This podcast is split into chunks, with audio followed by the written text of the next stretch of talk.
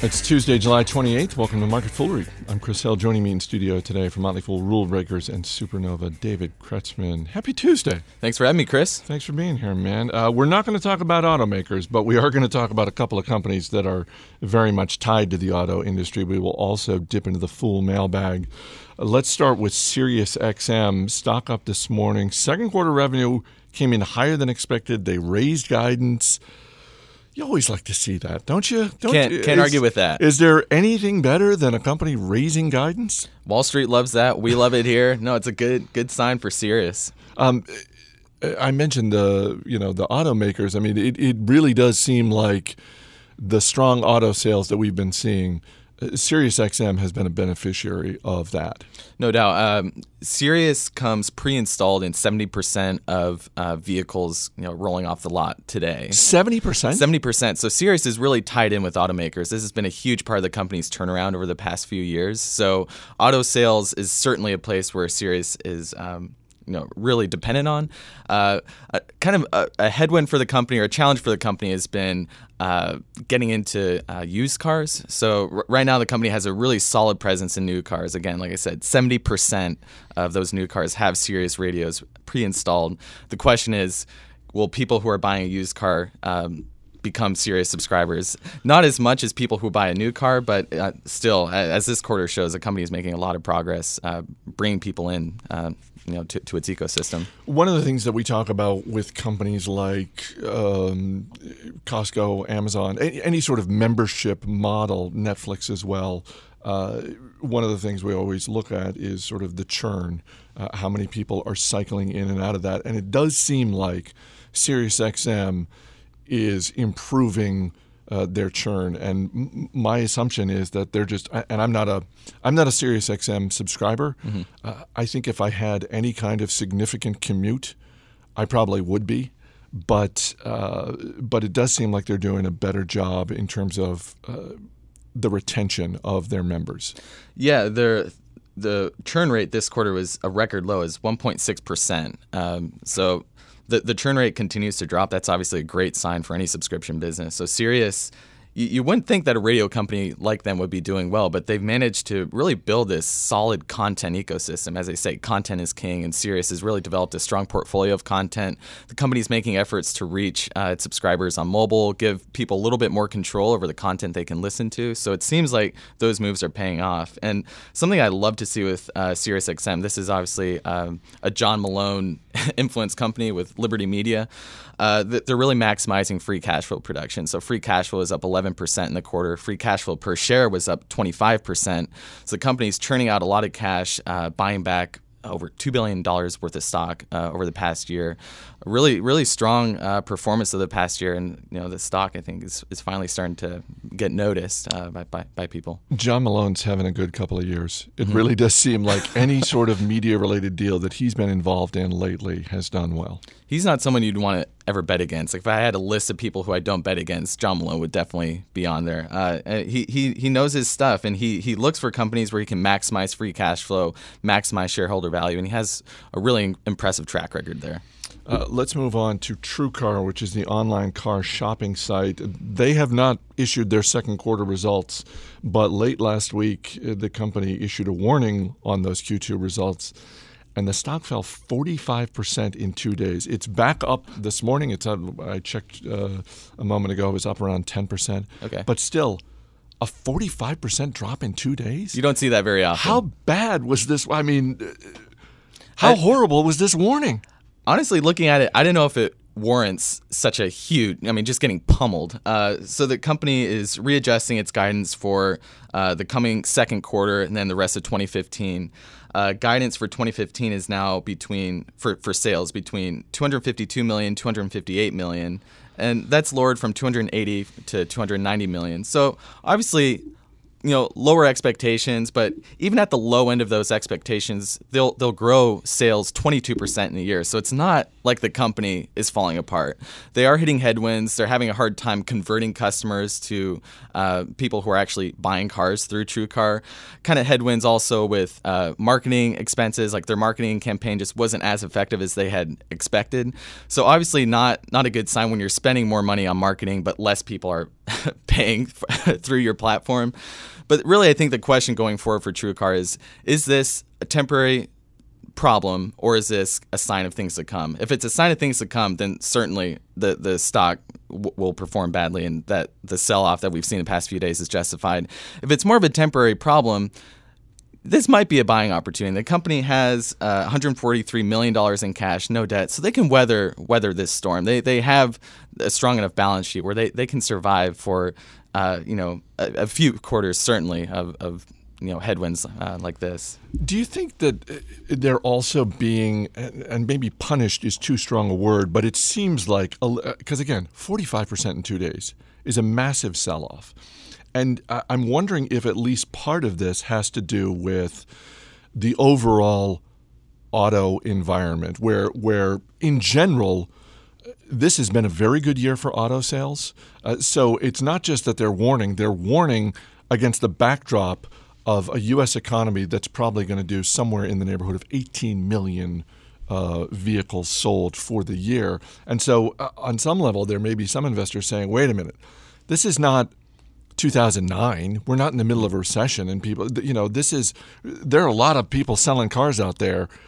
If you can't get it done in this environment, then what chance are you going to have when we do hit another recession? Yeah, I think that is part of the problem is TrueCar will still be growing even with these lowered expectations. So part of the problem is the expectations for the company were very high. This is a rule breaker type company. So when you see a fast growth company cut those expectations, like you said, when auto sales are thriving, that does raise some red flags. So again, if this is an ongoing trend from here on out, that's a really bad sign for investors and for the company. But if it is more just temporary hiccups, I think the company can recover. Like I said, they have a strong enough balance sheet. Scott Painter, the founder and CEO of TrueCar, I like a lot of the things that he's done with the company. I think there is something to the platform, to the service, but these headwinds kind of came out of nowhere. So it'll be something to watch. But in the meantime, the stock will probably be volatile. So unless you have a stomach for volatility, probably sit on the sidelines for now.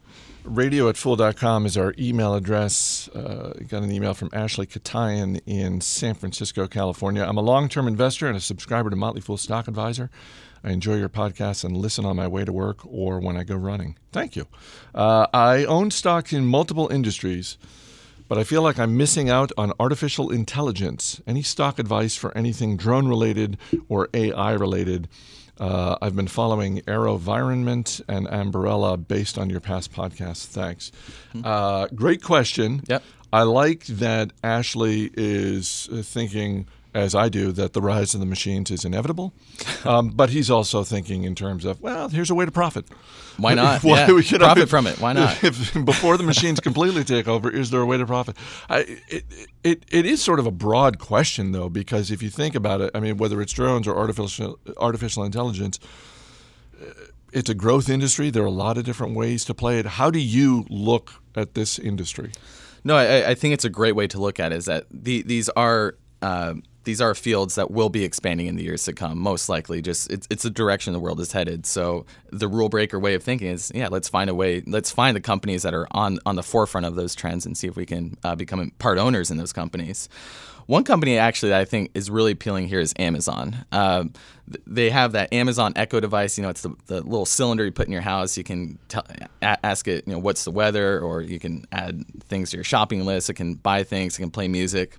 Jason Moser has one of those, and he said the other day that he was struck by how good the Echo's hearing. Or it's called Alexa. Is that it? Alexa, that's like the AI brain behind. The device. It's like Siri for the iPhone.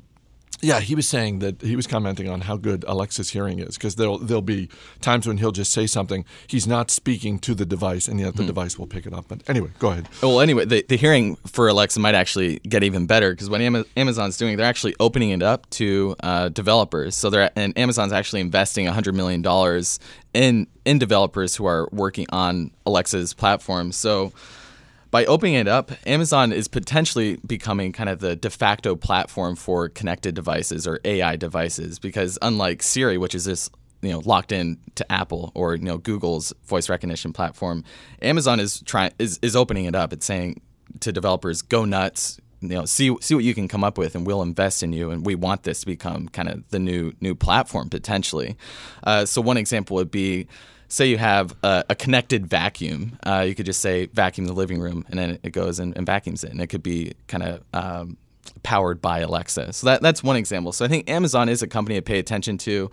Whether or not it becomes big enough to meaningfully drive Amazon's revenue is a question. But I think this Alexa platform, this AI voice recognition platform, certainly has potential to become a much bigger part of Amazon over the next decade or so. Well, and whether it's developers or suppliers, and you mentioned Amazon, we were talking earlier today, I think Google is in that category as well, with certainly. Yeah, they actually have a quantum AI lab. Right, they have deeper pockets than Amazon does, but Amazon has demonstrated a willingness to spend money. Mm-hmm. So I think that in the way that we've seen small public companies that do one little device, whether it's sensor technology or anything like that, and then they become the key supplier to a massive company, whether it's Google or Apple or Amazon or what have you. That's another thing I think investors who are looking at this space can sort of think, okay, well, who's partnering up? Who's coming out? Who's the small, maybe billion-dollar company that comes out with the announcement that they've got this new contract with Google to supply them with, additional AI technology? Yeah, it's important to remember we are in the early stages here. So I think we will see some smaller companies pop up that might have some sort of technology offering and partnering with Google or Amazon or some of these other big players that are making some sizable investments in that space. It'll definitely be something to watch for.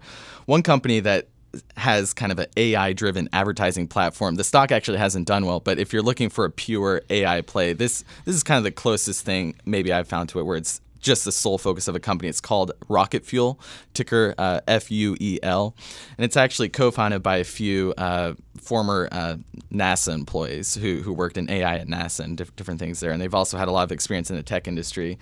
It's basically an advertising platform which tries to automate that decision-making, so trying to figure out where to place an ad, different things like that. And when you have an automated AI platform like that, it can scale a lot more easily than if you have a human making each decision along that process. So Rocket Fuel, the company and the stock are kind of struggling, but if you are interested in just exploring more about that space, it's a company worth looking at and following. Is it struggling to the point that you look at it and think, okay, there's a decent chance that 2-3 years from now somebody buys them? I don't know, because I think there are other companies. I think one place where you are seeing a lot of AI sort of things is in advertising platforms. So I think it might be a hard place to really differentiate your services. So I don't necessarily see it as an acquisition candidate. I think the financial performance of the company is struggling. They're bleeding cash right now, and their sales growth is actually decelerating, I think, in recent quarters. But it could be, if they do have a differentiated platform, then it could be an acquisition target. Thanks for being here. Thanks for having me.